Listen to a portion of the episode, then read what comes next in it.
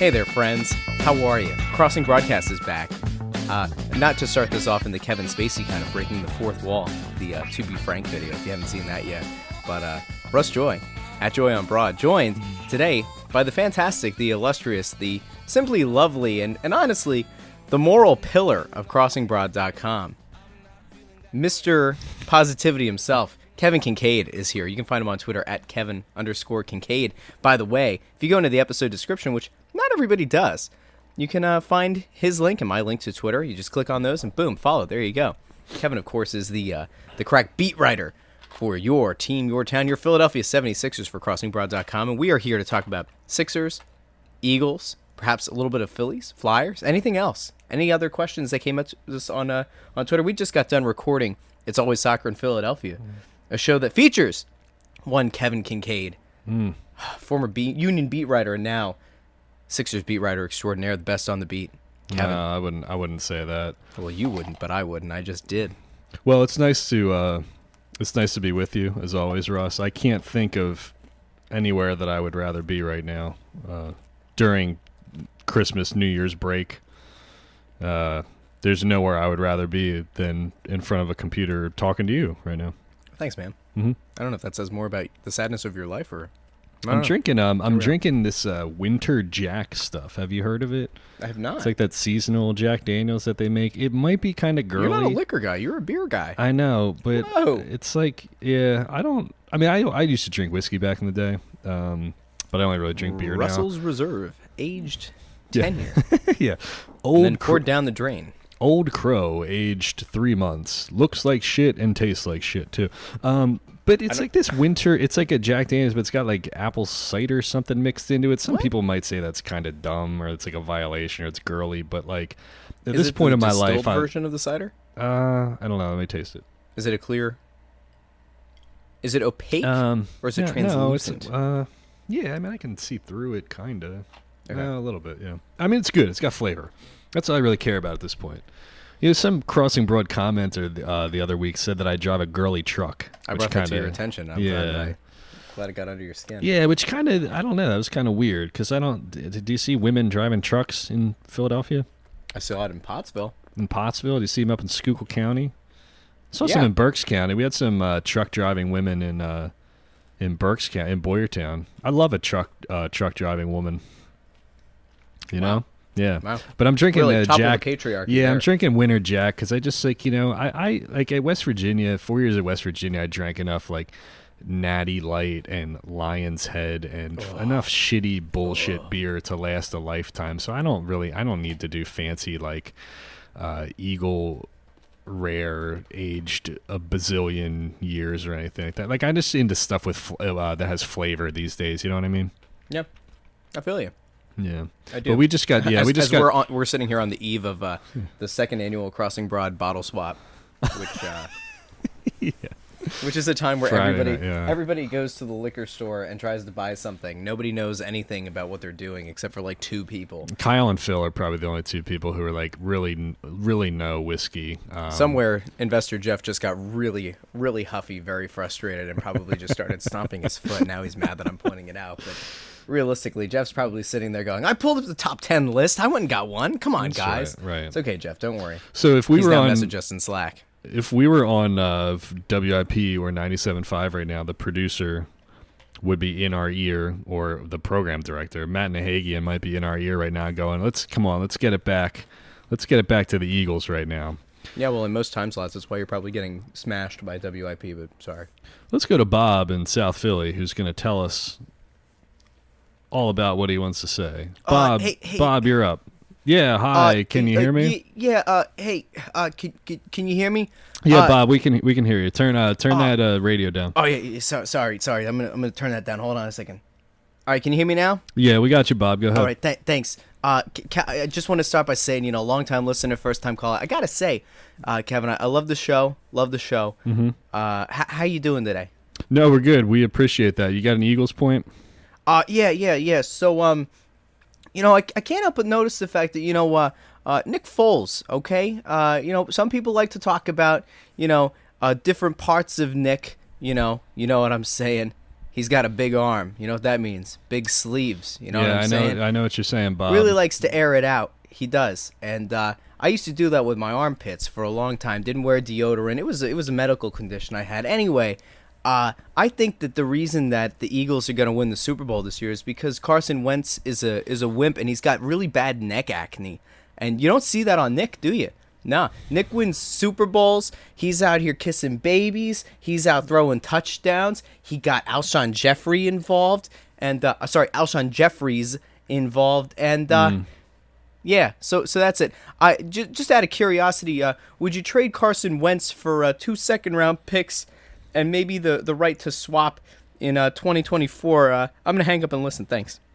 Well, thanks for the call, Bob. That's uh, so. We, I mean, you make a great point. It's a really good point. Uh, actually, the last 500 people who called the station before you made the exact same point.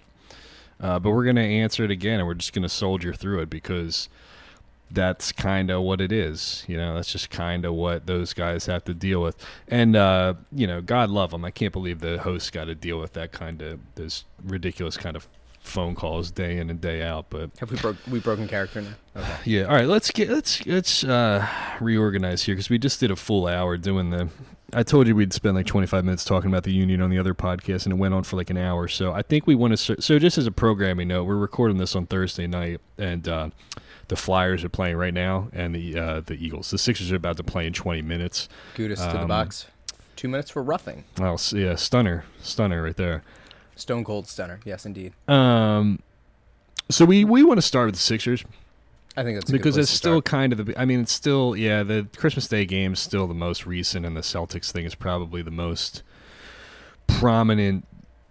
You know, talking point, right? I think that's Yeah. kind of one. If that's one A, then Foles and Wentz is one B, I guess, right now. But so I think there's there's Fultz fatigue.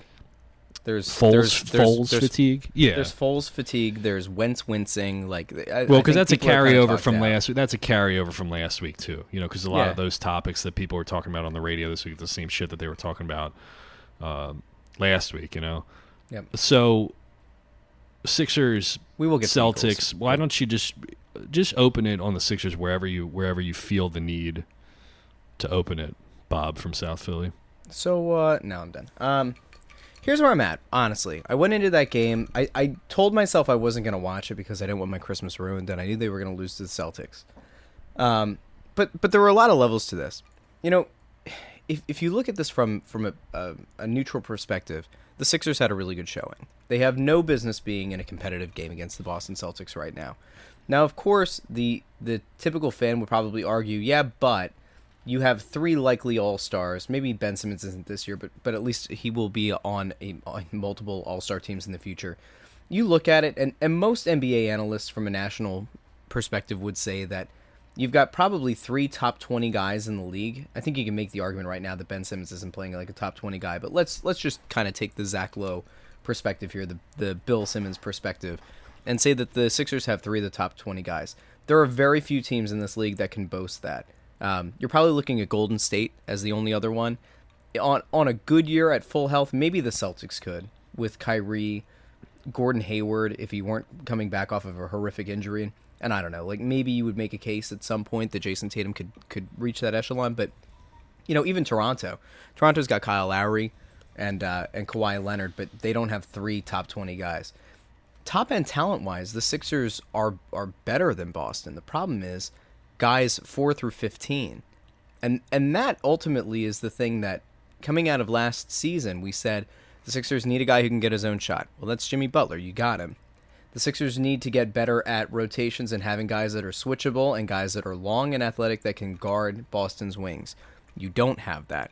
You didn't address that in the offseason. And for as many times as I've gone back to the well saying, "Hey, you know, the the star the star hunting or star developing line and how deadly that could be if it goes sideways." thanks for doing said, the thanks for doing the full quote with that, by the way. yeah. Um, you know, for as many times as I brought that up, people are, you know, they say, oh, well, you got Jimmy Butler.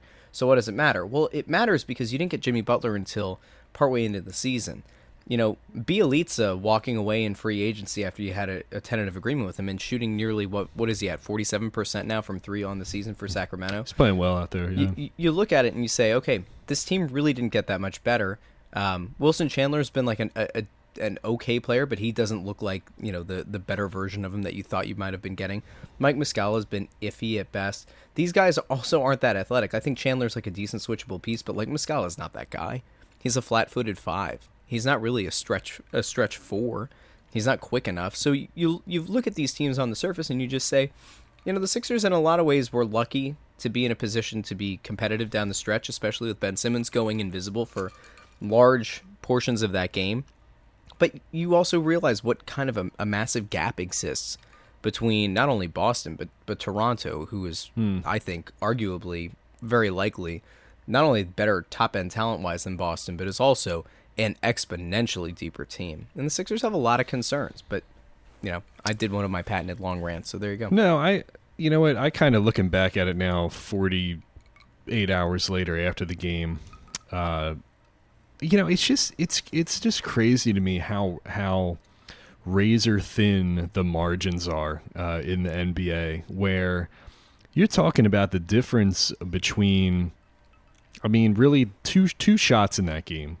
Kyrie Irving hitting that tough kind of falling backwards thing in the paint over Jimmy Butler at the end to tie the game at the end of regulation to tie the game. JJ Redick getting a decent shot off at the end of regulation doesn't go in.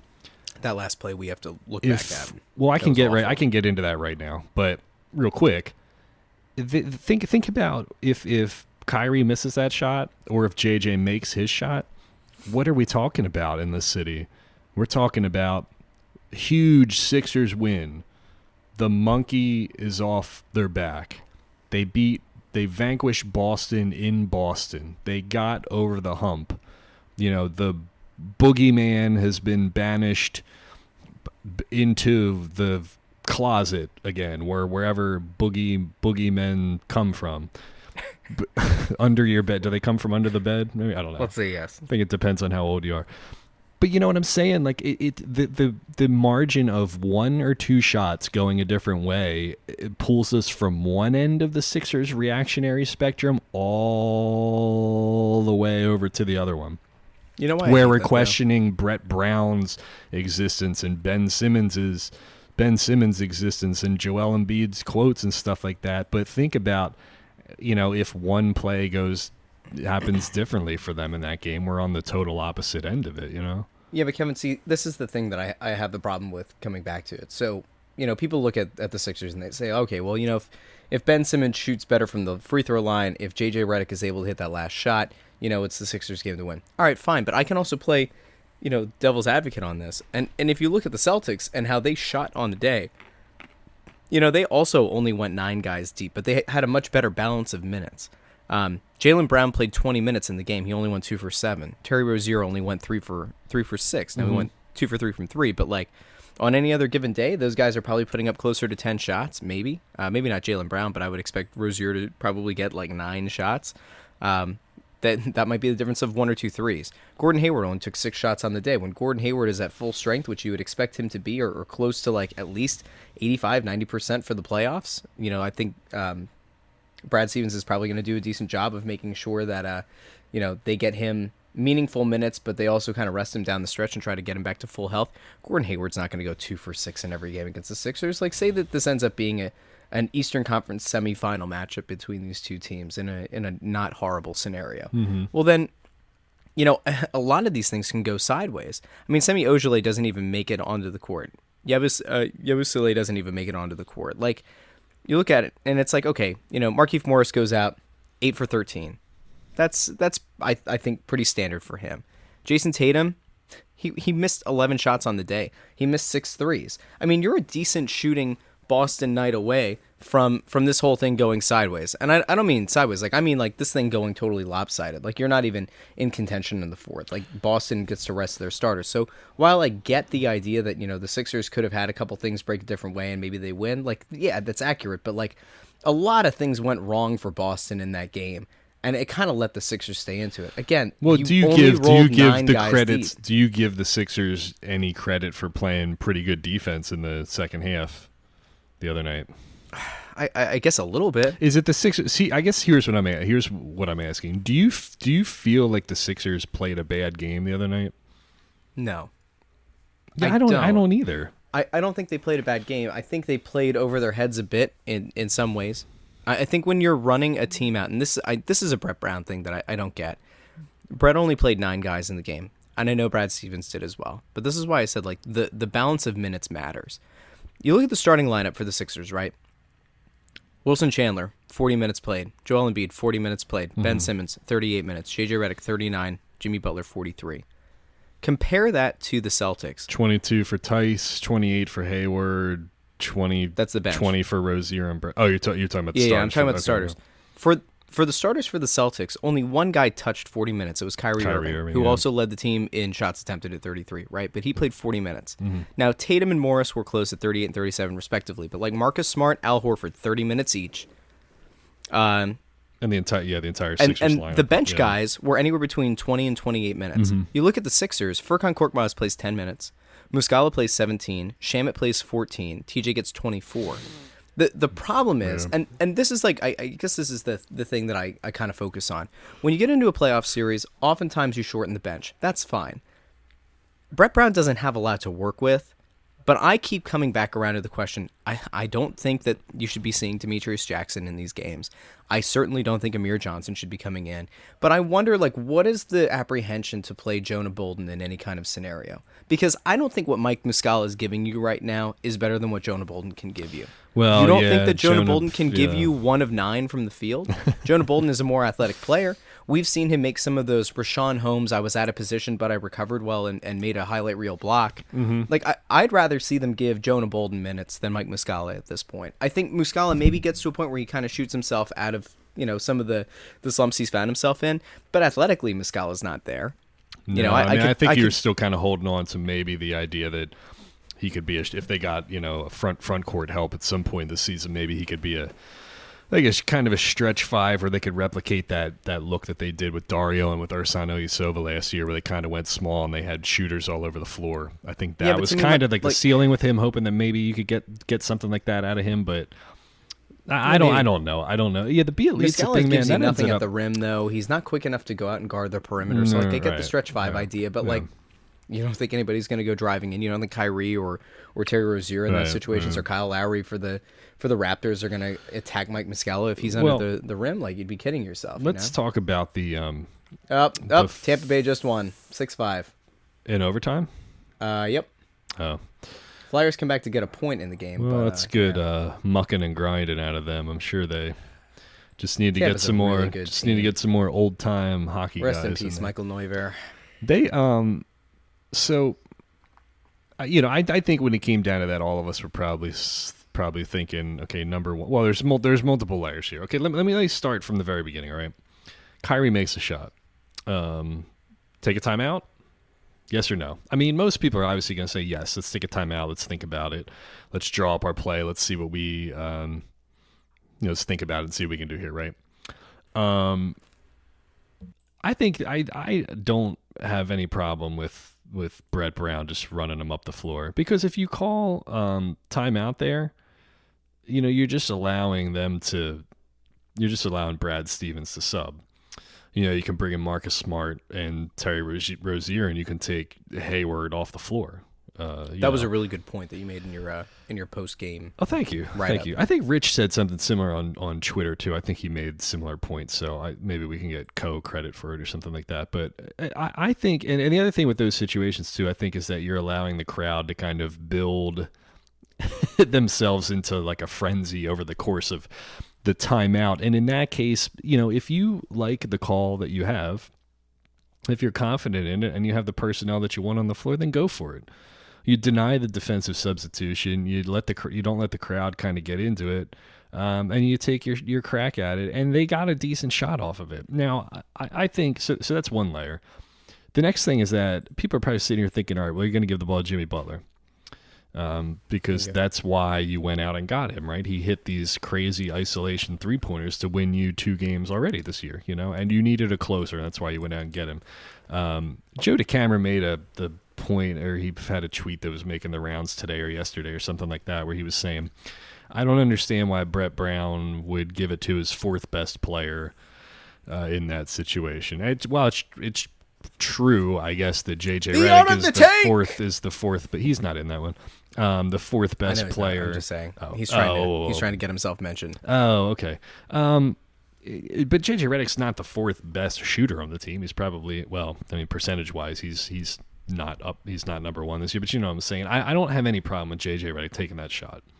That's a play that they've run a bunch of times this year. It's basically just spread everybody out. Start um, JJ on the um, in the slot on the on the baseline in the slot, and then it's not it's not really supposed to be it's not really supposed to be a dribble handoff. It's more of kind of like a like an inverted pick and roll where where Ben is supposed to JJ or Does this even team even know how to run a play that doesn't well, involve a dribble JJ, uh, they run it on the they run it on on the on the wings with uh, Embiid and Redick, and when they do it that way, Redick sets the screen on the player, and they get Joel some really easy stuff to the basket. I think he's had a couple dunks off that motion earlier this year. This one is like they sort of go in, and it's like a brush cut half you're kind of selling the inverted pick and roll and then Ben is supposed to get a body on Gordon Hayward there and he really didn't. I think it was kind of sloppy.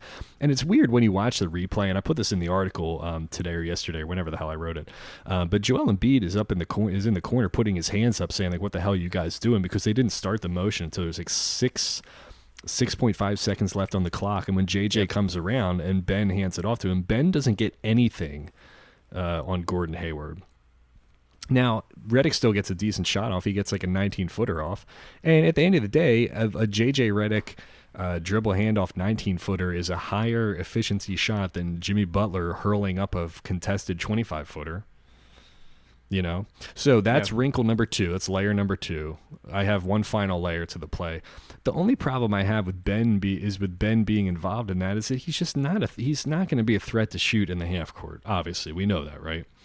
So when you put him in that kind of inverted, like high low pick and roll DHO, whatever the hell you want to call it, what they'll normally do is that if if his if the other defender moves to Redick, he can just drive the lane because everybody's so spaced out on the floor that the lane is wide open and you're basically playing a two man game in the middle of the floor.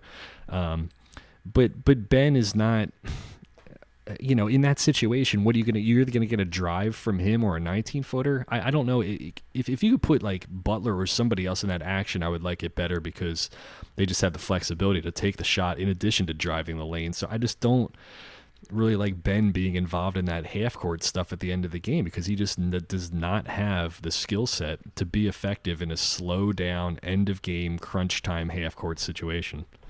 Yep. That's the No, third I- layer. I- That's all the layers that I can think of. No, I agree. I mean, I, I think, look, I, I think there's a, a a general school of thought here that Ben Simmons holding the ball, coming down the court in a half court set, makes little to no sense for this team in crunch time, and and Boston has been really the team that has done the best job of defending him, and by defending him I mean sagging eight to ten feet off of him, and essentially daring him to to take a shot, and he won't do it. And I don't care how many times somebody wants to tweet out, like Mm-hmm. I saw Drew Drew Corrigan, um, put some kind of Some like probably some quote, did a fanboy with- bullshit from him, probably. yeah, yeah. with uh, yeah, like he quote. I don't even know the it. It was guy, a, it was a video of, well, he's he's the Fultz guy. Okay, you know, all right, all right. You know, every everything has to be about you. Nothing personal. I just you know comment on what I see. Yeah, it's just uh, you know he he quote tweeted what somebody's or he like embedded I guess the video of Ben taking corner threes and went two for five with nobody in his face.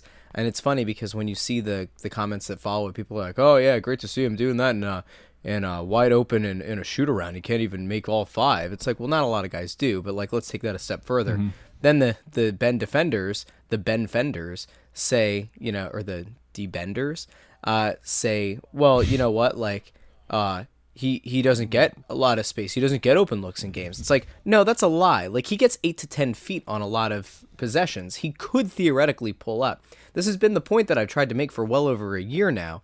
And initially, I got killed on this show by either any combination of Kyle and Adam at the time, where it was like, you know, it was this this constant thing where it was like I was bashing Ben, and I wasn't. It was just he needs to be willing to take a shot because when you get into a crunch time scenario, when you get into a crunch time situation, what you need the the way that Ben ends up becoming a, a really valuable piece in a half court set is if he's going to possess the ball, the, the defense can't be 8 10 feet off of him. It allows them to shade towards one of the better shooters on the team. It allows them to not have to def- to worry about him as a legitimate threat outside of the paint. Mm-hmm. And quite frankly, his finishing around the rim still hasn't been that great that it's like, you know, he gets himself either to the line or he's, you know, converting at like an 85% clip around the rim. He had like, that that's- bad possession like, where he that's came not happening. in overtime where they were down. Oh god, when he came down like a freight train. Well, they were and- only and, down like, by four. Off the glass. Yeah, they were down by four, and it was uh, 45 seconds left. He comes flying Well, down about- the court, and just he doesn't hit you know, on the last two shots of overtime. They didn't even hit the rim on either. How about Chandler shots. going up with the offensive rebound, like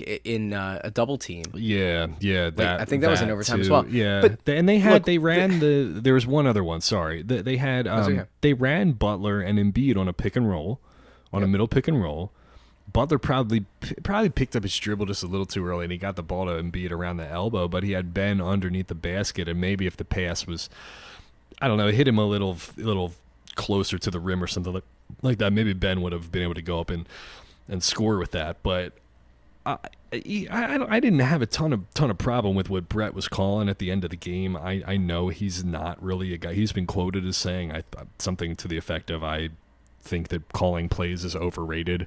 And I asked I ask him questions about that all the time, where he seems to kind of poo poo the idea of like slowing it down and dialing up more more stuff, going back to horns, going back to pick and roll, things like that. Um, Yep. But yeah, I'm sorry. I just wanted to make that. No, that's A fine. quick point, Um, real- real- l- look, I, I think that if Ben is going to be the guy to handle the ball in the half court set with the clock ticking down, I think there there has to have already been the the belief put into the defense's mind that he might shoot, and it doesn't exist. It's not going to exist. He's not going to change his game. He clearly has not fundamentally worked on his jump shot. He didn't work on it in the offseason. He spent more time like this is where you get into like the real sports talk radio thing where like the Angelos of the world would say he spent more time with a Jenner than he did in the gym when on his jumper. More time with a Jenner than a jumper. Can you believe it, Al? Can you believe it? Well, I don't know. You know, it Yeah. Now let's go to The- the thing Steven that Singer really- for this commercial. Here's the thing that really frustrates me, though. To me, I think the way that you do this is you put the ball in Jimmy Butler's hands. You allow Jimmy and, and Joel to run either a pick and roll, or you do a pick and pop and have uh, JJ, you know, come off with a, a better look. I, I don't think the look that he had was bad, but at least it Jimmy Butler having the ball, it has a gravitational effect to it that allows you know JJ to maybe get a little bit uh, of a um, a little bit more space on the shot, or maybe it frees up Joel from facing what will assuredly be a double team. You know, Ben I think is better in that situation. You know, setting himself up from you know the the high poster at the elbow and being a guy who can be a secondary facilitator in, in that position to either find a backdoor cutter like maybe that's where you have jj or jimmy kind of go off ball with a, a backdoor you know cut mm-hmm. gets gets like a, a decent look at the rim if ben is going to be the guy in that situation to possess the ball then he's got to go uh, you know all out he's got to get himself to the line or he's got to get himself to the rim and he's talented enough to do it i just I, I don't like the lack of a timeout. I get schematically, fundamentally, why you don't want to allow them to get Marcus Smart and even Terry Rozier in and get Kyrie out. Like, I get that fundamentally. But then if you're Brett, you have to have something. You have to have a play that's installed that takes the ball out of Ben's hands. He's just Yeah. not. Well, that- he's that's also- not a recipe for success. It doesn't make any Brett sense. Brett is just a very hands-off kind of coach, and uh, you know, you know, in that a works way, when you have Vander Blue and when you have you know James Nunnally and Hollis Thompson. Yeah, it doesn't work when you have Casper you know, Ware and, when you have an, a, a perennial MVP candidate right now in Joel Embiid and one of the best clutch players, one of the best fourth quarter finishers in the entire game in Jimmy Butler. It doesn't work. You can't make excuses. And for all the Brett Brown people, and I've liked Brett Brown for a long time, but Mm-hmm. like, you know, Phil Phil to his credit has been the guy banging the the Brett Brown drum for the better part of a year and a half. Yeah, now. but don't give And- don't and- give and, Phil like, any credit because Phil I- never I never no to. he never articulates his point. He never says why he doesn't like Brett Brown or he never says why this doesn't work or that doesn't work. He just like stumbled upon this thing. I don't think Brett Brown's the guy, and he just says it over and over and over again. But it's not based on anything. Like he can't like. Has he ever? Has Phil ever spelled out why he dislikes Brett Brown? I think he has. like once a year ago, and No, he doesn't I, I remember. think he's, I think he's said it a few times where he's questioned the the lineups that come in, especially later in games, Okay. And the and the team's inability to finish off and the team's lack of focus. Well, let's talk about let's talk about And- Brett Brown then. When you so the first 45 minutes of NBA basketball is whatever. The last 3 minutes of NBA basketball is what? It's slow it down, walk it up the court, isolation, pick and roll, a lot of timeouts, you know, just execution in the in half court offense, right? We're in Yep. agreement on that. That's what NBA basketball is, okay? College basketball is just foul, foul, foul, foul, foul, bullshit your way to a win, right? Um, so isolation, pick and roll, half court offense. What do the Sixers do for the first 45 minutes of a game? It's not ISO, it's not pick and roll, you know. It's not a lot of it's you know, they'd prefer to get out and swing the ball around and move in transition versus, you know, doing slow BS half court possessions. So what the Sixers do philosophically and with their base motion offense, their their base offense is built with principles that Brett Brown took in San Antonio and he meshed together with Mike D'Antoni and he created this motion offense. It's called A to B. A to B is the name of the Sixers offense, right? Ben Simmons brings the ball up the court, passes it to the trailing big. Trailing big looks for the dribble handoff with the shooting guard on the left side or the right side, and if not, you have action on the other side of the floor. Right? It's very perimeter heavy ball movement or whatever. That works. That works fine for forty five minutes, you know. But but what they do fundamentally, base concepts, the sets that they run, uh, the way that the offense operates, it just doesn't it doesn't interface well with the way that late game NBA basketball is played. You know what I mean? Whereas if the Celtics are running a bazillion middle pick and rolls throughout the game through minute one through minute 45, you're also going to be doing that from minute 46 to 48. So it's easier for other NBA teams to uh, to use a Brett Brown term to deliver themselves to the final stages of a game. The Sixers kind of got to switch it up and do something different. I've used this analogy like a billion times. And I swear to God, at some point I will come up with something different. But the best thing I can think of is is again, it's like a football team that is like a spread offense team. They're throwing bubble screens. They're spreading the ball all over, all over. They're running outside zone. They're throwing the ball down the field, and then all of a sudden, like you kind of got to adjust and you got to close out the game, and you got to hand it off to your fullback, and you got to get a tough yard. You know, just running straight up the middle, and the Sixers don't know how to run it straight up the middle to close a game out. Like they don't have that. What they do as a base offense and their philosophy and their base concepts do not mesh well. They don't interface well um, with the end of games, and that's that's that's part of the reason why you went and got Jimmy Butler. I would rather have the ball in his hands in those situations, but I didn't I didn't have any problem with with JJ Redick getting that shot off. I, I don't think it's necessarily having. It's an not my preferred. It's shot. not my preferred thing. I would not have preferred that. Yeah, but like, at the end of the day, the if you're telling point me, I don't think is If good. you, The- well, I, I get what I get what Joe is trying to say, but he's not right. I mean, JJ's not the. He might be your fourth best player, but he's not your fourth best shooter. You know, I think if anybody told if you if somebody told you before the Celtics game the other day, if I told you on Christmas Eve, if I said Russ, the Sixers are going to have a chance to win, have to, a chance to beat the Celtics in Boston on Christmas Day with a 19 foot uh, JJ Redick shot, are you f- happy with that? You would probably Yeah, you would probably say, yeah, okay, all right, I'll, I'll take my chances with that. I probably would have said who did the Sixers get to fortify the bench that led to them getting in, even in that situation. Well, I mean, of course, of course, that's all. That's all. it- But you know, if we're going to boil it down to the most simple thing, really, I mean, the NBA is about who makes shots and who doesn't shot, who doesn't make shots more than anything. You know, and at the end, Yep. end, end of regulation, you know, Boston hit a tough one. Jimmy Butler, to his credit, played played great defense on Kyrie.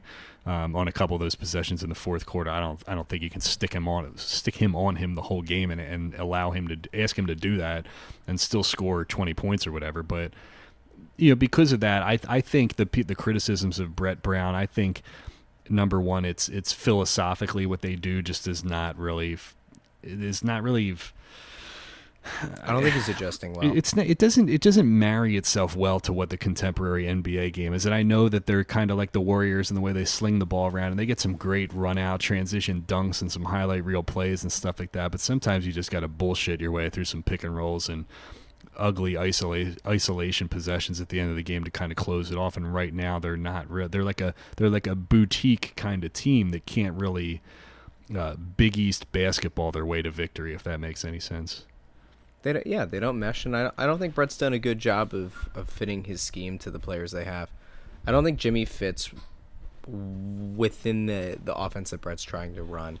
I feel like he's effectively tried to do a plug and play of, of what Robert Covington's role on the team was, and Butler's obviously a, a much better player than Jimmy, yeah. You replaced uh, a three a three and D, de- you know, defensive specialist with a high with a high volume, you know, scorer who also defends very well, but he's not he's not a util he's not a three and D role player.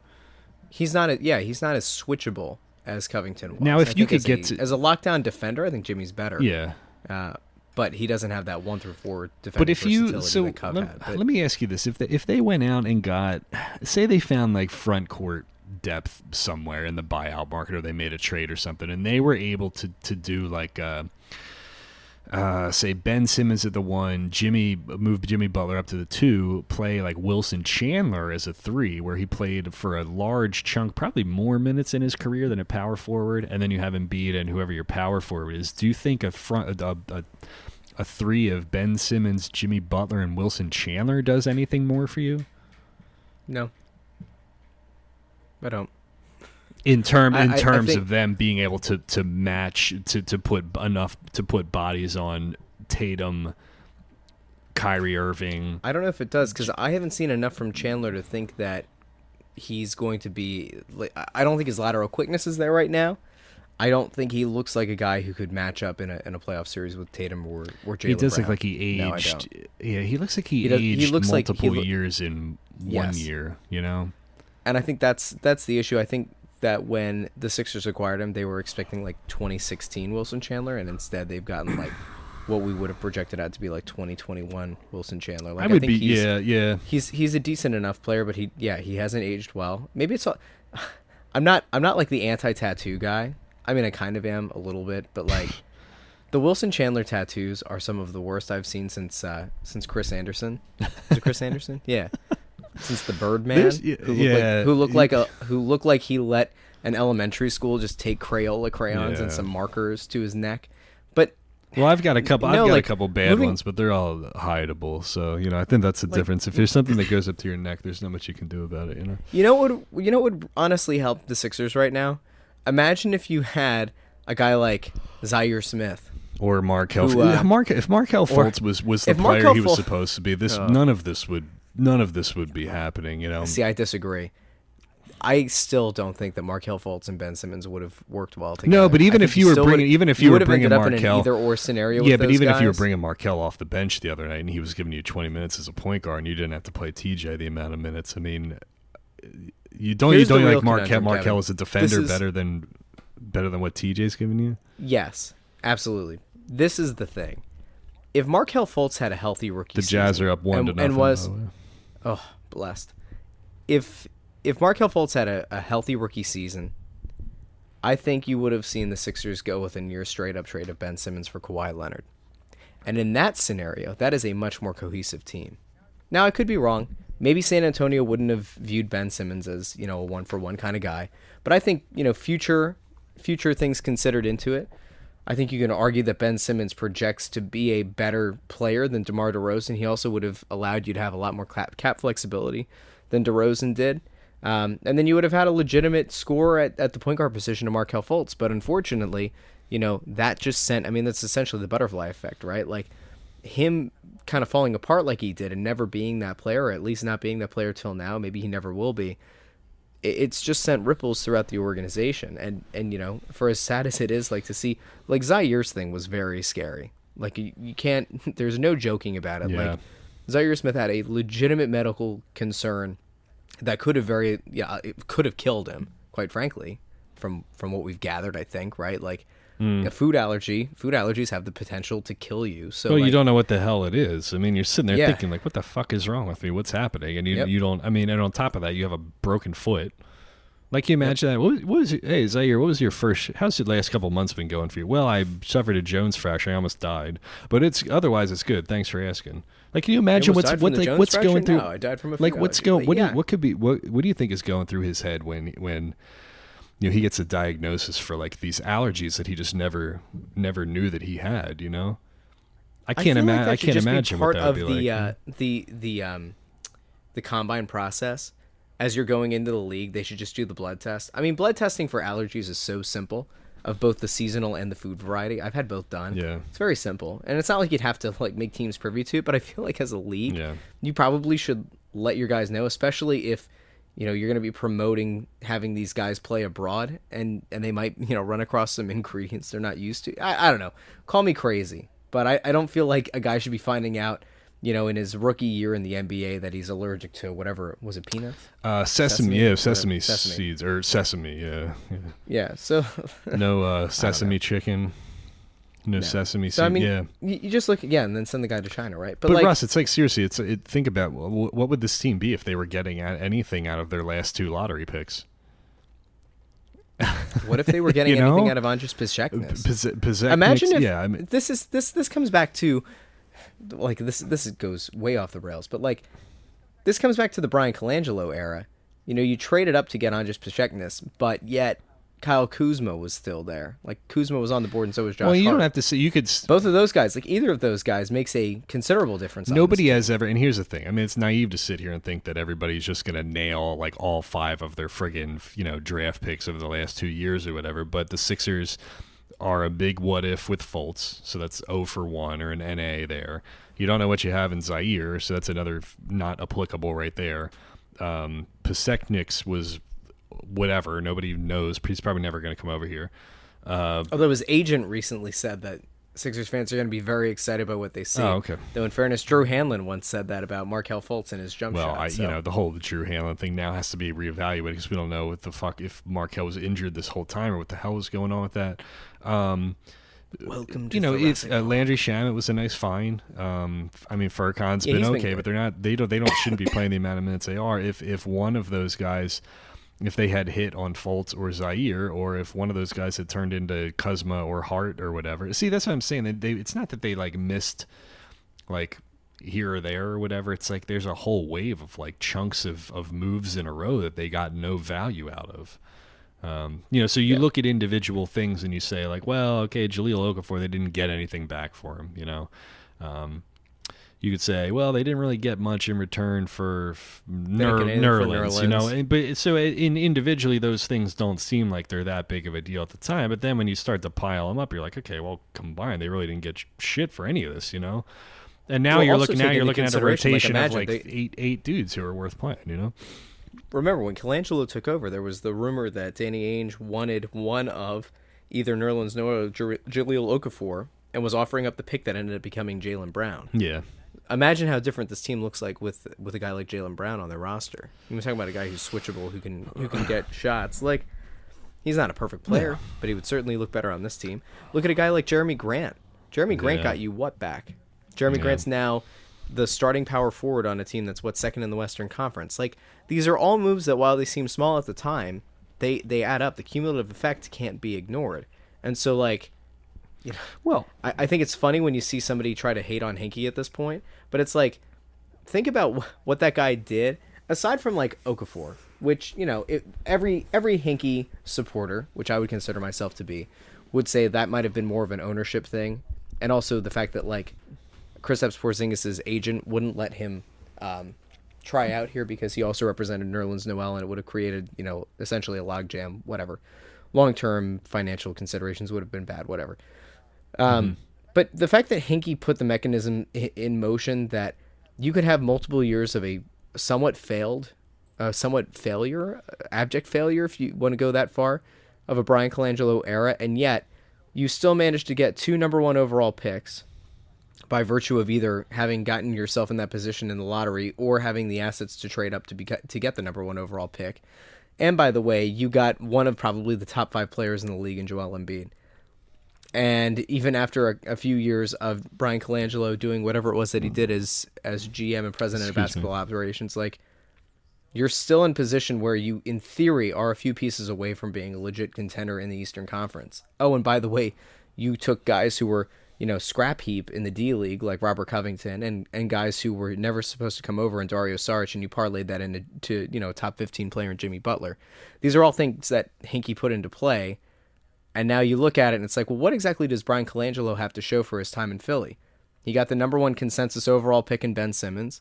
He made a trade with their mortal enemy in the Boston Celtics and traded a pick that very likely could even be used as part of a haul if if uh, New Orleans ever decides they want to trade Anthony Davis. I mean, imagine if the uh, the Sacramento pick ends up becoming part of a, a, a, deal for Anthony Davis, and now you have to deal with that terror for a few years. You know. So um, here's a question from Rob: Any ideas of moves the Sixers can make this season or next off season? Yeah, one to Prudential Center. I'm just kidding. Josh Harris conspiracy theories. So I, God, I mean, who the hell is even going to be available in the buyout market? I mean, the buyout market's not going to save them. You know, I mean, it's just another, it's just another bandage. You know, it's another Ilyasova and Belinelli that gets you a bunch of regular season wins, but but it doesn't do anything to solve your Celtics or Raptors problem. You know.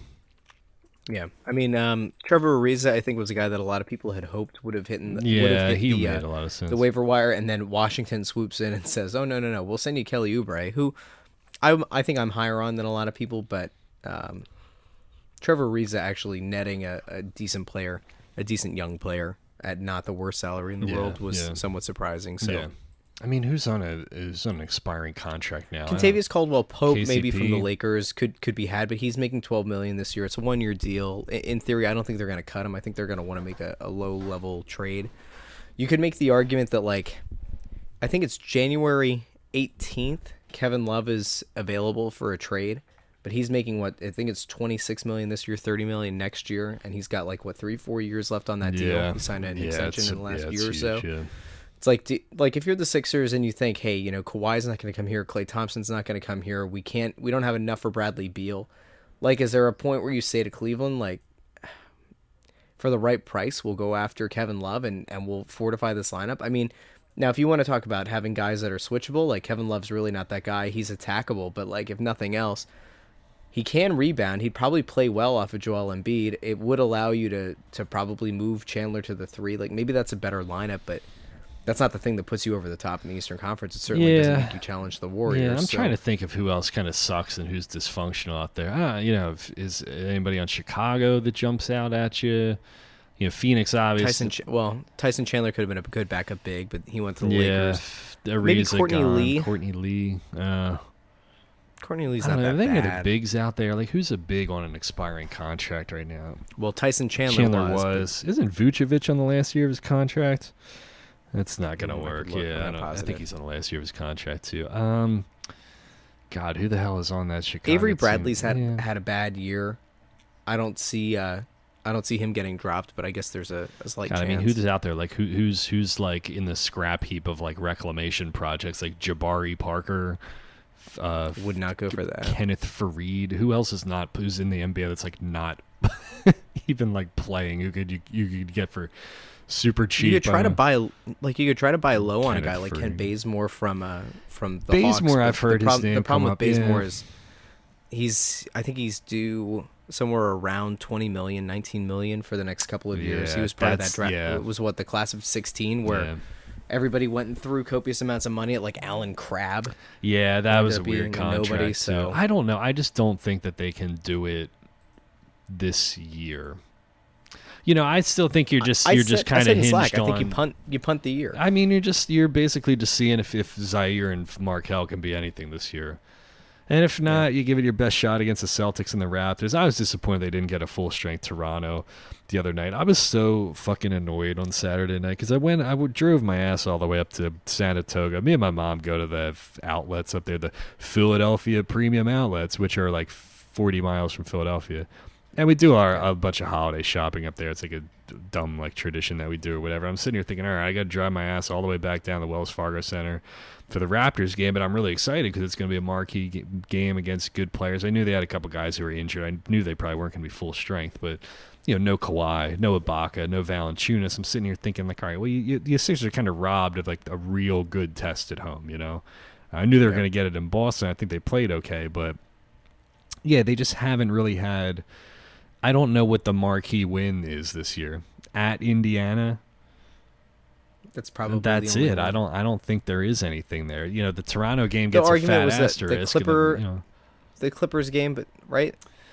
Yeah, but that, that was a home game. But I- they've they've kind of they've kind of regressed back to the normal. What are they sixth in the West Mm, right now? something Let like that. Yeah, I don't know what the next best road win for the for the Sixers would be. Indiana. Uh, Clippers are fifth. Fifth in the. Uh, I mean, if the they West. beat the Jazz Yeah, on the on the well, the Jazz are what like fucking seventeen and seven or seventeen and eighteen. Utah's not even that great. Well, you know what's year. scary in this whole thing, though, Kevin, is the the Bucks rise to prominence, and this is, I think, the thing that like if if you're a Brett Brown hater, if you're a Phil Kydell, the the Mike Budenholzer hire is the thing that like maybe you cling to if you're a Sixers fan who doesn't like Brett Brown, because like Budenholzer's team, obviously they're they're he had some really good Atlanta teams that were excellent in the regular season and they were absolute garbage in the postseason. But like you look at what happens when you have good role players like Khris Middleton, um, and then you look at you know guys who have a, a decent system around them that was fit around them. Giannis can't shoot this year. He's become Ben Simmons essentially, right. although he's willing to take Yeah. shots. But he's getting wherever he wants on the court, anytime he wants, anywhere he wants, and he's massively athletic from, you know, uh, a near seven foot frame. So, you know, Budenholzer, I think, is the guy that you kind of look at and you say, man, you know, if if there's somebody out there on the the free agent coaching market, and things don't go well, and you're able to, like, let's say somebody hits the waiver wire that we don't expect, Sixers swoop in, ends up being a good situation. Uh, Zhaire comes back this year. Markelle comes back looking like, let's say, even 60% of the player that we thought he would be at Washington. He ends up being like a good backup point guard for them this year. He's willing to shoot. He's not, you know, yelping out in pain every time he, he puts the ball up. Fine. Let's give all those things as constants, and we say the Sixers lose in the first round. Does Brett Brown come back next Well, year? who's gonna fire him? Well, Elton Brand's uh, not gonna colle- fire. the, like, the, the collective. but yeah, but here's the- that, well, that like the shadow broking collect like the shadow broker collective that Josh Harris was the sha- the enamored with. shadowy cabal of, The cabal? of, uh, Yeah, whoever like- is in the cabal i but here's the thing like I, I think you know part of the reason they went with Elton Brand is because Josh Harris wa- watched the last two GMs that he had like blow up in spectacular fashion. Well, I mean, Hinkie was just sort of that situation was what it was, but Colangelo was a fucking you know crazy mess. You It was know, a fiasco. It was a so Josh. Harris, I think, is saying, "Look, I like Brett Brown, I like Elton Brand, we like Ned Cohen and Marc Eversley, and we don't really, we can't really gauge exactly what they do behind the scenes. They're kind of like your boys, Russ and John DeFilippo and Frank Reich. Yeah, buddy. But so, so Bring him he's back. looking. Bring him back. Doug's an idiot. Yes. Should the Get me the John. WIP poll like 24 hours after that happened was so fucking predictable. Should the Eagles bring back John DeFilippo? Yeah, let's fucking let's go get him. Yeah, bring him back to Philadelphia. Touchdown, Philadelphia. Touchdown! Nick Foles with a deep ball to Nelson Agholor, and the Eagles are on the board. Sorry. Your Merrill's not as good as uh as uh the Don uh the Don Don, Corleone? Corleone, Don that you Corleone, were which I dropped on, on uh, It's Always doing Soccer on in the other Philadelphia. podcast. But listen, Listen, Kevin, I will tell you. I will tell you that. you sound like Mike Luongo. Once, once upon a midnight dreary. No, If you um so listen, j- Twas the night before Christmas, and all through the house, not a creature was stirring, not even a Bradford white heater. God. For the achiever in you. um so Josh Harris is sitting there saying I've got stability here, okay? We like what we have in Brett Brown, we like what we have in Elton Brand. This group can do it collectively, you know.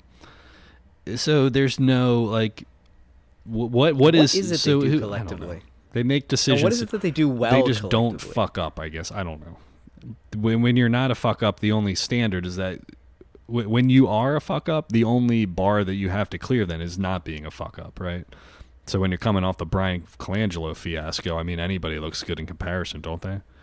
Um, but you know who was in charge of of trading Zhaire, of trading Mikal Bridges, and who was in Bridges, yeah. charge of you know letting Nemanja Bjelica renege on his his verbal when he could have tried to pin his ass to the wall or I you know I, I don't know I, I don't know if they could have done anything in that situation obviously you know but they're looking at stability they have stability you know and they're gonna ride it out with Yeah. Brett I think because otherwise what do you what do you do like then you bring in somebody who might not interf- Wow. interface well with Elton Brand, and like then what? You're stuck with Elton Brand and a bunch of pieces that don't fit. Like this thing could this thing could be over before it even starts. So I don't. So to to bring it full circle here and kind of move it forward, I is it like an hour talking about the Sixers? Jesus Christ. Um, to bring it full circle, like Brett Brown, I I don't I don't think that.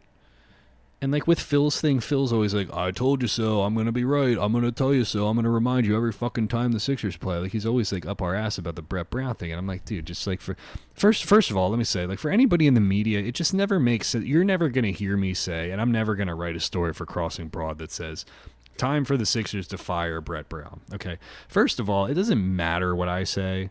Uh, number two, I've got I have to keep sort of a relationship with the guy because we ask him questions uh, during the press conference. I don't want it to be a situation like there's there's no benefit for me to say yes, Brett Brown should be fired. So what? Like a bunch of Number three, you're going to drop that that uh, article when you leave for the Athletic and offer up uh, thirty percent off today and only today.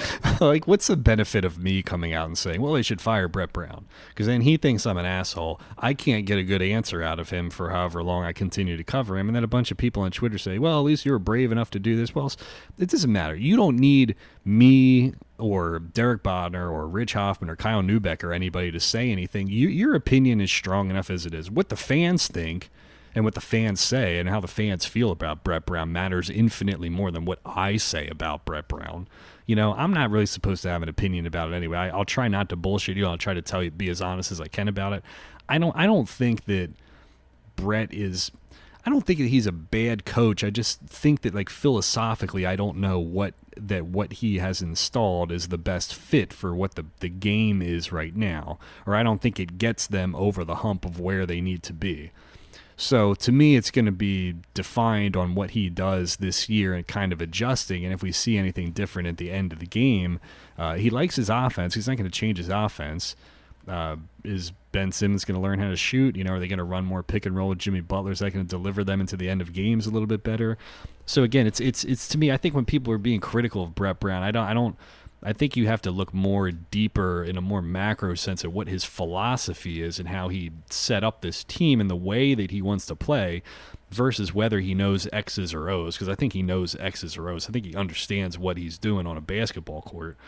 He just philosophically looks at it a little bit differently than other micromanager coaches. He's more hands off. You know, he's more of a let the players do their thing. And I think players appreciate that. And I wouldn't mind playing in that kind of system myself. But at the same time, you're talking about like really young guys who could use some guidance from the sideline. I don't think this is this is the squad to be hands off with. You know what I mean?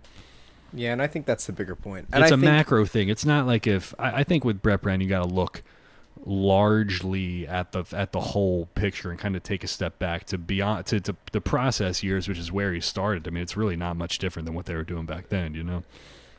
Even it's with not. much better players. So Yep, I do I I don't want to make a big deal out of this, but I do worry a little bit about the way that Joel has been his comments. not I, I I don't think he's been outwardly vocal in a dissenting manner about Brett, but I think the fact that he's now voiced his concern a few times about his positioning on the floor and not touching the ball down the stretch in games. I he's right. But then at, at the same time, like I also get frustrated with Joel when he doesn't recognize a double team coming. Mm-hmm, I don't like I'm not on the floor, so I can't hear if his teammates are calling out to him that a double's coming. But you would you would assume that they are. You well, if he didn't turn the ball, if he That's- didn't that's turn the of- ball over help. six times, he would have had how many Yeah, how many and shots uh, versus yeah, and, you know and look, you know, coming down the stretch of that game, you know that Joel's probably going to get the ball, and you know that you're going to send a double team.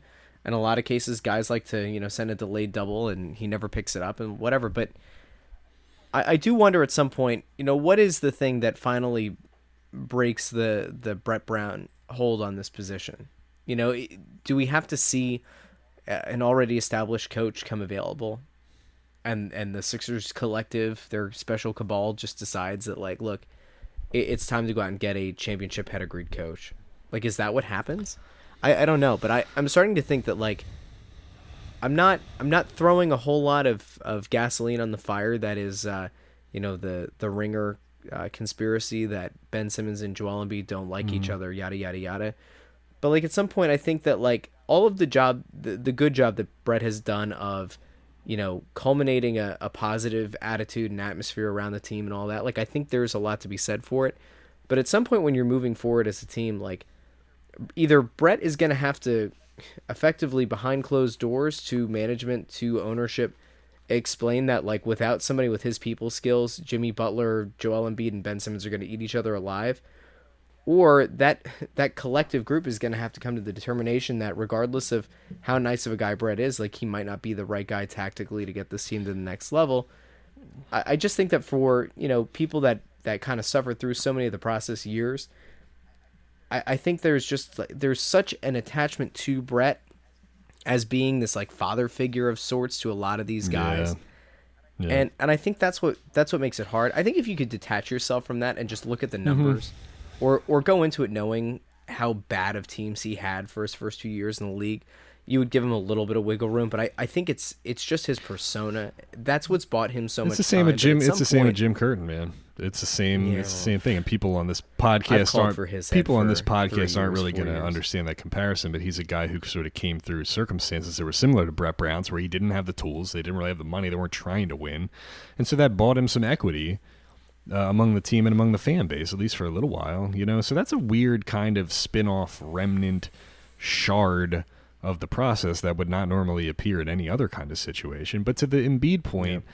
I don't really know what Joel wants because he's averaging 18.3 shots a game. It's like 17th in the NBA.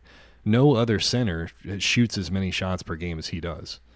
And the only other big that shoots more shots than he does is Anthony Davis, who's, you know, he's like a tweener, but they they always label him as a, Anthony Davis as a power forward, you know. Um, so I, I don't know. Does he want the ball in crunch time? Because I know exactly what's going to happen. They throw him the ball in the post with time running out. He's going to get doubled He's going to either yep. you know throw up a bad shot or he's going to try to throw it out to the Go perimeter. Yeah, I mean, I, I, don't I don't really know what more they can. It's it, you know again it's a motion offense that he, he inbounds the ball and he runs up the floor and of course he's the slowest one on the team. The big is not going to be up the floor before everybody else, so they pass it to the trailing big. They play a dribble handoff of JJ Redick, and that's how he gets 95% of his post entries. I don't think people. I think people under underestimate or undervalue the importance of post entry. Like my oh, my 60 year old uncles say, well, get him down in the blocks. Get him the ball down low. Okay, it's not as simple as just go stand in the low post and we'll throw you the ball. like it doesn't work that way. You have to space the floor and you got to get other people out of the way and you have to move defenders and you have to avoid digs and doubles and stuff like that. And so that's how they get in most of his post entries is when they're playing elbow, you know, dribble handoff two man games, stuff like that. But I don't I don't know his usage is like top five in the NBA. His his field goal attempts are number one among all centers. I don't I don't know. He he took four three pointers the other night. He took zero in the two games prior. So I, I don't know. I, I think the thing with Joel is that he's just so good at a lot of different things that it's always a constant struggle to try to just remind yourself this is what I'm the best at. You know, it's a great problem to have. It really is. Ben Simmons is good as at a lot of different things too, except for shooting. Uh, but he can pretty much do everything else on the floor. Would you agree? On cue, Joel just hit a three. Did he? Yeah. So, I I, so again, I, I don't. I think it's. I don't think Brett Brown's job is as easy as everybody's making it out to be. You can point to all the talent that they have on the on the floor, but a lot of it is just kind of like the pieces aren't so obvious, you know, and. uh you know, maybe it's too late to make Ben Simmons anything but a but a weird point guard, and you know, maybe Joel Embiid is not just you know Enes Kanter, you know, trying to bulldoze his way through people and above people and hit the offensive glass, but. Uh, yeah, he's dropping some hints here and there, but at least he gives a shit because all other Philadelphia athletes would just be like, I don't give a, I don't give a crap, you know. So, remember how I let off saying Jonah Bolden needs to play yeah, more? is he playing right now? Then Jonah Bolden goes out and uh, cracks Kyle Korver in the oh, face. did he? and that wannabe Ashton Kutcher hit the three. And now it's Bolden. I don't think up. Bolden offensively is. Uh, I don't. I don't know if he's. I don't think they see him as being uh, up to snuff. There, he's got two fouls already right now. Do you have any other? Uh, do you have any final Sixers? I feel like we should close the Sixers discussion after an hour. That was a long time to talk about a uh, a team that, quite frankly, might not even be top. But does it? But you know, what I mean, does around. it really do us any justice to spend a lot of time on the Eagles anyway? Because like everybody's heard all the bazillion things about Nick Foles and Carson Wentz, and it's you know we, we make fun of the radio stations talking about it all the time. So what the what the hell else am I going to say about Nick Foles and that other people have not already said? I can go through the takeaways column and and hit on some of the points there if you want. Um, I don't even know if it's worth it, man. 471 I'm be yards. honest, man. 'cause I- 471 I'm- yards for Nick. You know, I, I look at it and I say, if if investor Jeff had any guts, he would have tweeted out a few weeks ago his uh his take, his idea that, you know, maybe if you're the Eagles and you really believe in Nick Foles, then you trade Carson Wentz to the Giants for their first round pick and Saquon Barkley, and he put it out there in our Slack, but he didn't want to go live with it, and then he hid behind the idea that he doesn't have as big of a follower count Mm-hmm. which is uh, nonsense. That's code for he didn't want to get killed on social media. And then Mike Missinelli, Mike Missinelli, I usually call him Missinelli, and it, it angers some people. Mike Missinelli went and uh, recently on Twitter said that he's come around on Nick Foles and that he would be fine sending Carson Wentz to the Giants for that first round pick and Saquon Barkley. So, he- in a sense, believe that. investor Jeff is essentially Mike Missinelli. Well, that's a roundabout way of getting there, but yeah, I mean that's uh, it's kind of a scary thought, isn't it? No, I don't It think it's Mike. Mike's all right to me. Um, which is He doesn't know who you are, though. Do he you know who he know is? I am. That was a big that was a Google big him. misunderstanding. Google Um, him. What comment do you think is going to come back to hurt uh, a Philly team the most? Is it stupid money, star hunting, star developing, or the dream team? Oh, I think The. Phillies aren't going to get Machado I or think- Harper, are they? I think I think stupid money is the stupidest thing. Because if you think about it, the star hunting or star developing, I know that you like to go back to this, and I know that I quoted it correctly off the s- off the top, but but Brett said multiple times things that were more along the star hunting line than the star developing line. I, I think his implication there was that they were going to go pursuing obviously LeBron, maybe Yeah, Paul George, but- definitely Kawhi. But what would they? and But so what would I they be if they if, if we- had star developed into a star? Well, he didn't. I, I don't Well, know. I mean, Like, you can fault you can fault was, I them mean, you can Brett- fault them for Brett for both of those things, but clearly- it still is both parts of the quote. It's not, Yeah, I mean, I think I think that you know Brett very clearly when the Miami pick was acquired was very much leaning towards the idea, alluding to pursuing Kawhi in a trade, and it didn't work out, and that's fine. And ultimately, ended up with Jimmy Butler, so you know, in a sense, he ended up getting another star. The Phillies are kind of screwed.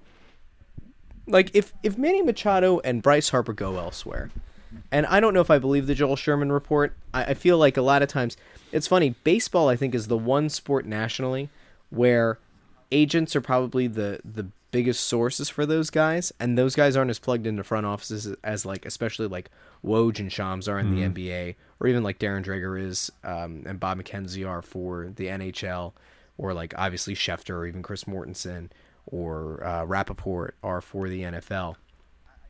I, I just think that baseball it's such a guessing game and i feel like that was almost like a redirection that was like a bait and switch of sorts where it's like machado and harper don't want to play in philadelphia and that's just a way to try to get a ploy to have the phillies raise their offer and then go back to like the yankees or the dodgers mean- or whomever else and say like oh you know the phillies raised their thing like eventually i want to get to the moment where we say you know like crap or get off why the would you want right? to go? Like, put, just- why would you want to go play out, for like- the Yankees anyway? Like, because the Yankees are, are a very deep team, and, Oh, and you would win cares? championships and make. Well, I mean, look, if you're Manny you, know, you go there, you go you there, the- you gotta you have- like, don't you gotta cut your hair and you gotta shave and you gotta play. You gotta hair looks you gotta play in front of a bunch Anyway. of Bernie Madoff, mother like Wall Street motherfuckers sitting in the front. yeah, row. but look, like, but like, let's be honest. So That whole franchise Phillies, makes let's say the puke. let's say the Phillies offered thirty-five million. we're a bunch of Machado, blue right? collar. We don't know how much. pail type. Who cares? God, I want to. Every time I hear the blue collar thing, I want to smash my head through a cinder block wall. We are You Tom. know? We're Tom. all, the, all these people. No, here's here's a fun story. Here's a fun story from Wells Fargo Center. So I, I get on the elevator with a couple of guys who I, I think worked high up for the Flyers, No, and uh, I forget who the other team No, you were playing didn't. You're that just day. making shit up. No. I'm I'm dead serious because Anthony Oh, knew who they were. I, I explained them and I'm like these guys are like six seven and I have no idea who they were and Anthony knew like right off the bat because that's what he does. Anyway, I'm on this elevator and there's these there are these two women on on the thing and and Bryce Harper comes up because they've got on that media elevator they have the TV and they have Comcast or the NBC Sports Philadelphia feed up. And the one lady looks at the other and goes, "Oh, you know what? I I like Bryce Harper. He he he really tries. He's a hard worker. You know, he would be so good here because uh, you know, he he's really blue collar. He's very blue collar." and the other lady goes, "Oh, what do you think about Manny Machado? Oh, I don't like him. He's very lazy. Did you hear the thing he said about not hustling? Yeah, he's they not a probably Johnny listening Hustle. to then then he can Johnny fi- hustle They were his way listening out to of here. Angelo for five like- seconds, and people just believe all like, the bullshit. I you know? wa- It's like- And then like they started getting into it about like how lazy Machado is, and I look at these six seven guys, and I just start cracking up. And I looked at the one and I said, "Oh, I didn't know that I you know signed up for WIP on the on the radio or on the uh, the elevator." You kind of sounded great." like a It's like just like- Fran Drescher when you were doing those. Uh, Well, I was I I just watched late- my cousin late Vinny last Joan night, so I was gonna go little little Marisa Tomei. Marisa Tomei. That's a trick question. The 1967 Buick Skylark. Can I say something about the wheel. about the blue collar thing? Because and I I mentioned I this. hate on, it. I, I Hate mentioned it. this on Twitter, and like people, like some people were Hate like it. coming back at Kyle and calling him like an asshole and stuff like that. And like, like when we when we do like so the I think he'd call the elec- that. the electrician like Tom greets Manny Machado at, at Citizens Bank Park. They made him walk in the front door for whatever the fuck. dumb. reason. Oh, hey, Manny. Uh-huh. Hey. Hi there. Hi, hi there, Manny. I didn't know you were coming. Hi, hey. Like seriously, what do you? Well, gosh. Like, That what was are you, the corniest thing. Like, you made his Matt- wa- you made him Matt and his Clancy. you made Manny. his wife walk through the Philly, Philly media and like talk to Tom the electrician uh, in front of the thing. But we joke because it's like a, Matt Klentak walked into like Comic it's like a or something. yeah Like, yeah what is yeah. this? He he just got done doing his like Street Fighter cosplay or whatever he does. Uh, but I'm Chun Li. Look at me.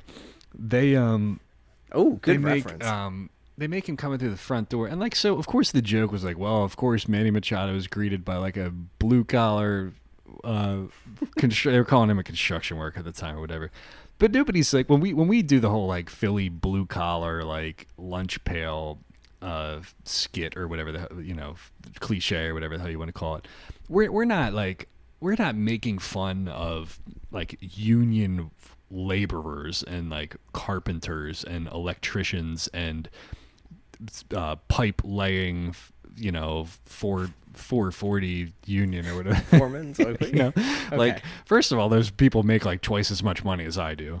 Uh, and they don't have to work nights and they don't have to work weekends. So why would I make fun of any of those people in the first place? You know what I mean? Um, but it's more like it's the cl- it's it's like it's this cliche that like the Philly sports fan is a simpleton. You know, like we only value hustle and hard work. You know, and like these like basic rudimentary athletic concepts. Like what what fan what what There- fan there is a what fan base does not what Well- fan base does not appreciate those things? You know what I'm saying? Like Yankees. yeah, so but, but with like the average Philadelphia fan now has like evolved over the years to, to like understand and appreciate uh, you know analytics, data, like longer kind of personnel concepts. Look at like the process, for example. Like look at how the process was accepted by a lot of younger people, younger generation, and then there was a clear you know generational boundary that was drawn around like age 35 40 whatever years old the older folks don't really like it don't really get it right but so so like when people like Angelo Cataldi, um, just kind of like bring it but boil it down to like, well, this guy's not going to be liked here, welcomed here because he doesn't hustle. I mean, that's that's it's like ultimately it's like insulting and stereotyping to the the fans that he claims to represent. You know, you're just belittling your own audience and like keeping them purposefully stupid. It's like the it's like the novel Brave New World, where they can genetically engineer uh, the perfect human being, and they've mastered like the art of creating people or whatever the hell. But they purposefully create stupid people because they need people to like press the buttons on the elevators and stuff like that in the novel. Like that's the example they use in the novel. Like he he's actively like demeaning people by saying that we're too stupid to like appreciate anything beyond just like caveman level effort and hustle and stuff like that when the smart person might say well i don't need a guy running to first base running his ass off and like crashing into walls and doing all this stuff all the time. Because if he breaks his his collarbone, then guess what? He ain't gonna be doing anything on the field. You know, he's gonna be hustling Yep. from the hospital bed back home after you know three months of rehab.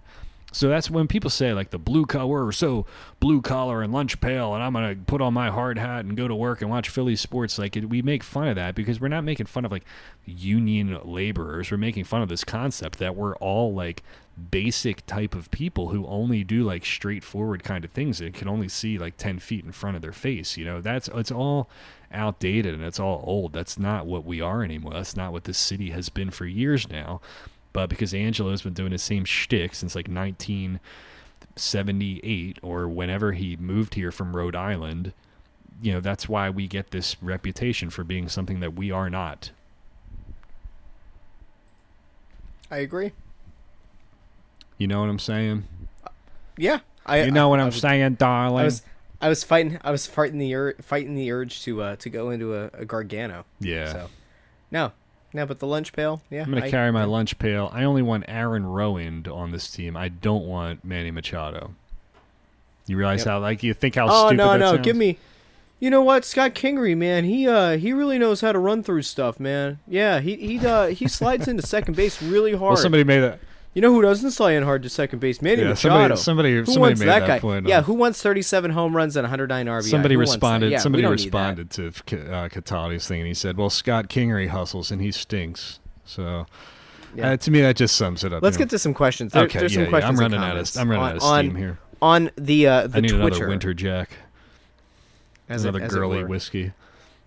Um, I, I put out a few things and I asked for people to give us uh, their favorite Christmas gift or Hanukkah gift or holiday gift and the one that they want Yeah. to send back. IW Johnson on Twitter said Nick Foles is about to give us the best Christmas gift. He's going to play so well that we're going to get Jalen Ramsey for Foles in a third round pick because the Jags believe he can run their offense. Unfortunately, Nick Foles is a free agent at the end of this year. So But I, there's a it was a great counts, idea yeah. in theory, thought that but uh, that's not happening. Uh, the Flyers are a Grinch because they brought up Hart just long enough to sell some jerseys, and now he'll go back down and leave us with Noivy. And a sad, sad next three months. That's partially true, although I don't think the Flyers actually like Michael Neuvirth, so I wouldn't be surprised to see uh, them uh, ship him away or banish him to Siberia. Um, also, the Phillies are like the atheist family down the street on Christmas. They seem so nice and neighborly, but ultimately, when the big day comes, they get you nothing and pretend that they actually know better. That one I think is yeah, but you know they're not so bad. They're uh, they don't tell you what to believe. How about that? Wow. Wow. Kevin defending the atheists. Who saw that one coming? Uh, Secrets out. Secret, Uh-oh. secrets out, Uh-oh. Boyertown. oh. oh my god. We still we Um, still do Christmas though. We do like the we do the, all the secular things. So Matthew I do. Groves said uh, uh, that he got new cross country ski poles and an Eagles blanket for these uh, cold winter nights. Said nothing is wrong with regifting. I asked if regifting is bad. If it's gonna sit in the closet, might as well give it a good home. Um, I told my see, wife, I told my get- wife a- and um, my mom both that I like could use more. Uh, like I need more. Like I need another winter jacket. Like I only have like two that I only ever wear to the Sixers. I wear the same two jackets down at Wells Fargo Center all the time.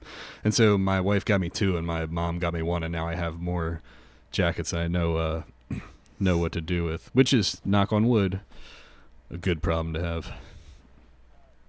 Uh, Union report at Philly Sports 42, who has a, uh Philadelphia Union avatar, says Foles is better than Wentz, even when Wentz is at full health. That is a hot take.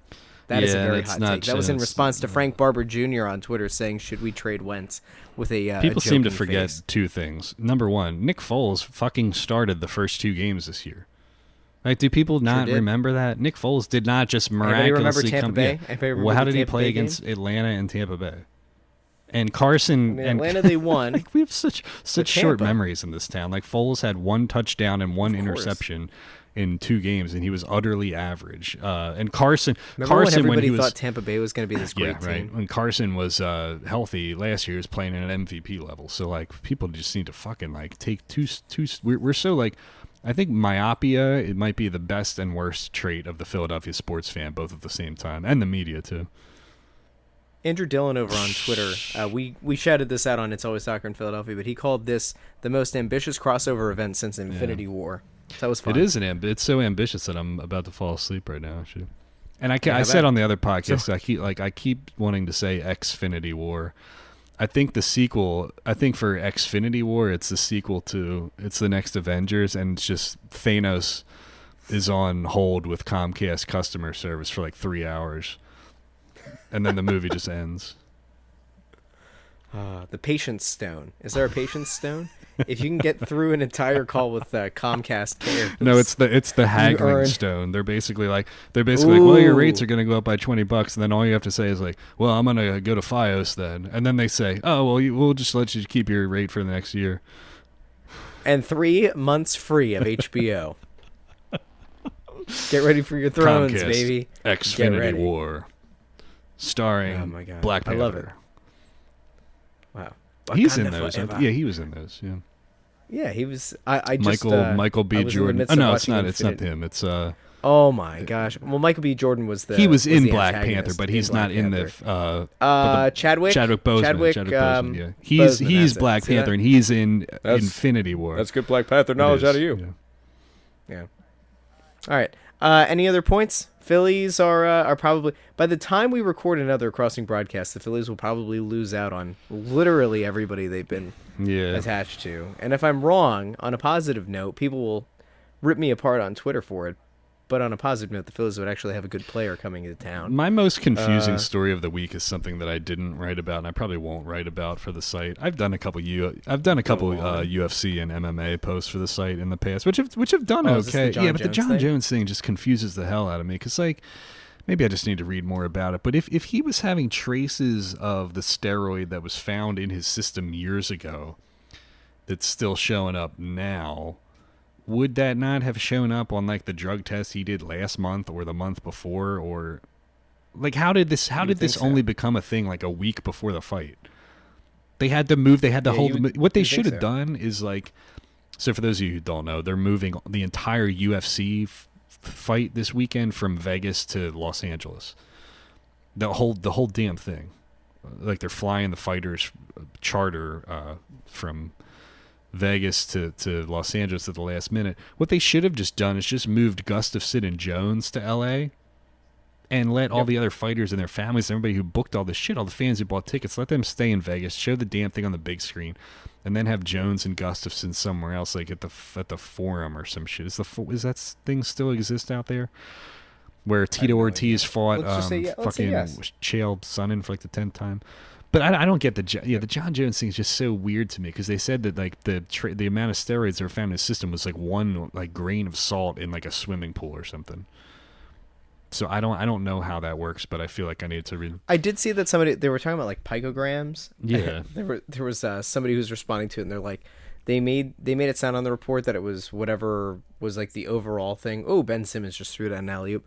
Um, but there the guy was like, no, that's just per like. I- I don't know, like nano liter. I don't know, whatever science. No, not our thing. Here. Mm-hmm, Yeah, I- not- I don't- I didn't sign up for chem. On, it's uh, just weird though. Yeah, I, d- I don't I don't understand like you know if you're Daniel Cormier and you're sitting there thinking like you know this dude again you know but he knows that like he can't. I don't know. Cormier John Cormier Jones was the doing one really guy who well. could actually galvanize the UFC fan base to cheer for Brock Lesnar. Honestly, Cormier was doing really, really I- well against I don't know why this doesn't before he happen. got before he took that kick. I genuinely want that the next time that Brock Lesnar fights, which I think is in February, is after his uh, whatever, because he's the Universal Champion right now in Oh. WWE. For those who aren't keeping up, I want Paul Heyman to actually come out and cut promos for the UFC for Brock Lesnar. I think it'd be great. I don't know if you're familiar with Paul Heyman, but he's probably the best mouthpiece in in all of the WWE. Yeah, like I said, man, I haven't. I just haven't watched WWE since it was WWF. You know, I was like as big a ECW kid as anybody growing up in this area, and, and you know, Rob Van Dam and Sandman and Sabu and all them dudes and Oh. stuff like that. You know, but uh, but yeah, when it when it kind of changed over around like like I got out of high school in in 2002 or 2003 like i, I kind of like was not really paying attention to anything that came after that because i think ecw had joined with the um they were with wwf at that point right like right after the Yeah. right around the turn of the the turn of the millennium It was it was a very bad. The invasion angle was one of the worst executed uh, pro wrestling angles in the history of Yeah. pro wrestling angles because the uh, Vince McMahon didn't want to pay the uh, the buyouts Yeah. of uh, top. Were there any other It was a any thing, sports we got to touch? Any any fusion points Yeah. that you wanted to make? Well, I, have a point Okay. about the Flyers. So I wrote up a thing. I, I wrote up a thing. So Morgan Frost in the uh, first day of the uh, World Junior Championship had five points. Uh, Morgan Frost is a 19 year old who's been playing uh, in the OHL, and he's uh, averaging 1.81 points per game this season. He had I think 112 points last year in the OHL. He's a good young player. I've had he's been described to me by some who follow that team a lot more than I do as being, you know, a, a, guy with the vision and playmaking ability of a young Claude Giroux, which is interesting, but he needs to add to his frame. And granted, the OHL is a very different level of skill uh, and, and speed than the NHL Yeah. is. But he did have three goals. He had a hat trick and he had two primary assists in uh, Canada's 14 0 demolition of Denmark. Interestingly enough, the Flyers uh, are in a spot now where this, um, uh, uh, well, as of recording this, we're a half hour away from the NHL roster freeze from being lifted. And uh, I think the Flyers are going to be pretty active. I think Chuck Fletcher might have a couple things up his sleeve. Anthony and I have been talking about it a lot on Snow the Goalie, so I would encourage people who want Flyers talk to go over and subscribe to Snow the Goalie, the only Flyers podcast over on uh, you know, the Crossing Broad You can't say that. That's iTunes. that spikes Google Play, that spikes Stitcher, thing. The only uh, the only uh, podcast. I don't know what you're talking about. No, it's. I don't have Flyers any. I think I'm don't kind know. of out of uh, out of stuff for tonight. Are you out of talking points? Let's about the Union. Oh, if anybody wants to go listen to us talk about the Union, go check out It's Always Soccer in Philadelphia. Phil, here's a fun thing. So we're doing the bottle swap. We talked about this to lead off the show. Phil said to me, "Hey Russ, why don't we uh, record Crossing Broad FC Hmm. tomorrow?" I said, "Phil, we're going to be at the bottle swap." He wants to do it around lunchtime. He's neglecting to uh, take into account the two toddlers that I'm going to have running around my house at lunchtime. Well, we can do it live. We can There's- we can record live at the uh, at the bottle swap, At and it'll swap? just be an it'll just be Yeah, an be hour fun. of Phil fucking complaining about something probably. I I do believe that uh, Crossed Up with Bob and Anthony is going to Okay. return next week with a new episode. Although, in fairness, if Bryce Harper and or Manny Machado go sign with the Lakers or the or not the Lakers, the Dodgers or the Yankees, I think there is a high probability that one of them ends up smashing their head through a cinder block wall and uh, or smashes their mic. So. Uh, stay tuned. Stay tuned. Stay for that. tuned. Stay posted. Anyway, I'm what did so I say to start Oh, off and, the uh, um was- the, uh, other podcasts? it's always soccer. You said. Uh, yeah, I tried to say between, and I said be- between.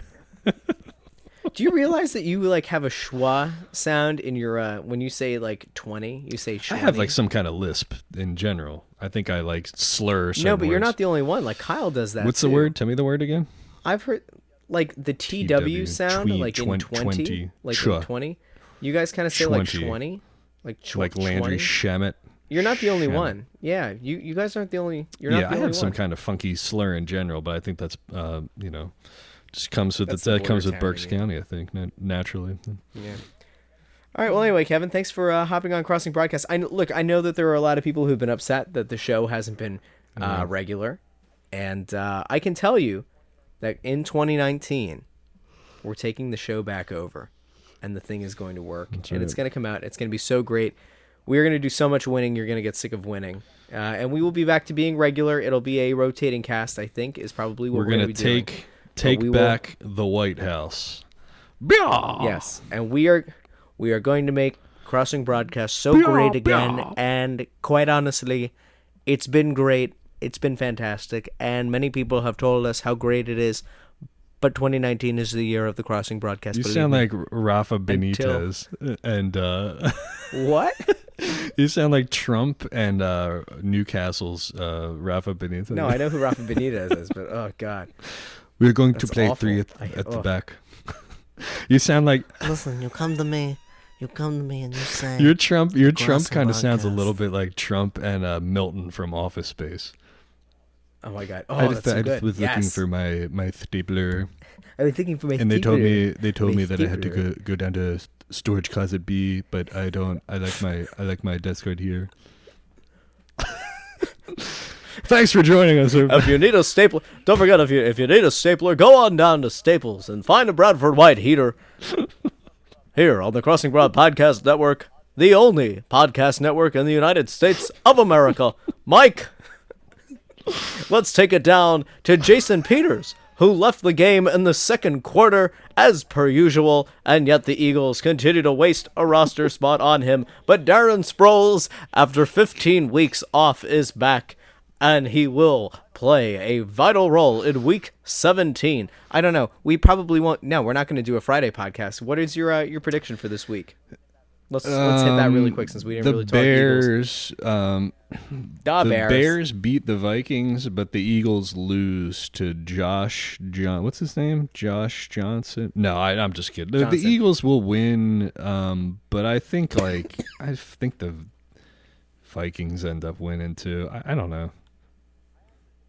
I actually think the Bears are going to win. Do you? We talked about this. Ah. I think uh, the last episode. I think it was me, you, and you don't think the maybe. but you think that Ram, I- the, I think the the Bears- Rams and the Cardinals? I mean, that has I a think the chance Bears to are get out good.